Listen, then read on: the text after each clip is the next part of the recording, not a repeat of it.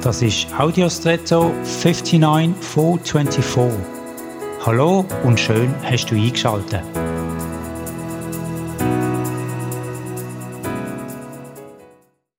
Ich bin kürzlich in einer Gegend, wo es sehr viel Vulkanaktivitäten gegeben hat.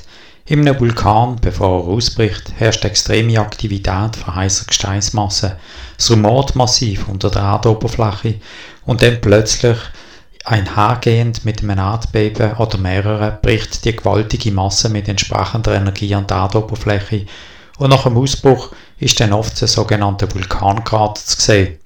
Der Krater ist quasi die Schnittstelle zwischen der Innenaktivität und der äußeren Manifestation und zeugt von einem gewaltigen Ereignis. Im Beziehungen redet man manchmal auch davon, dass jemand einen emotionalen Ausbruch hat, analog zu einem Vulkanausbruch. Es brodelt in dieser Person schon lange vorhat und plötzlich kommt alles offen.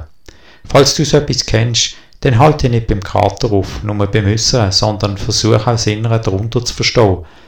Wenn du das machst, kannst du vielleicht den nächsten Ausbruch verhindern und damit viel Schaden abwenden.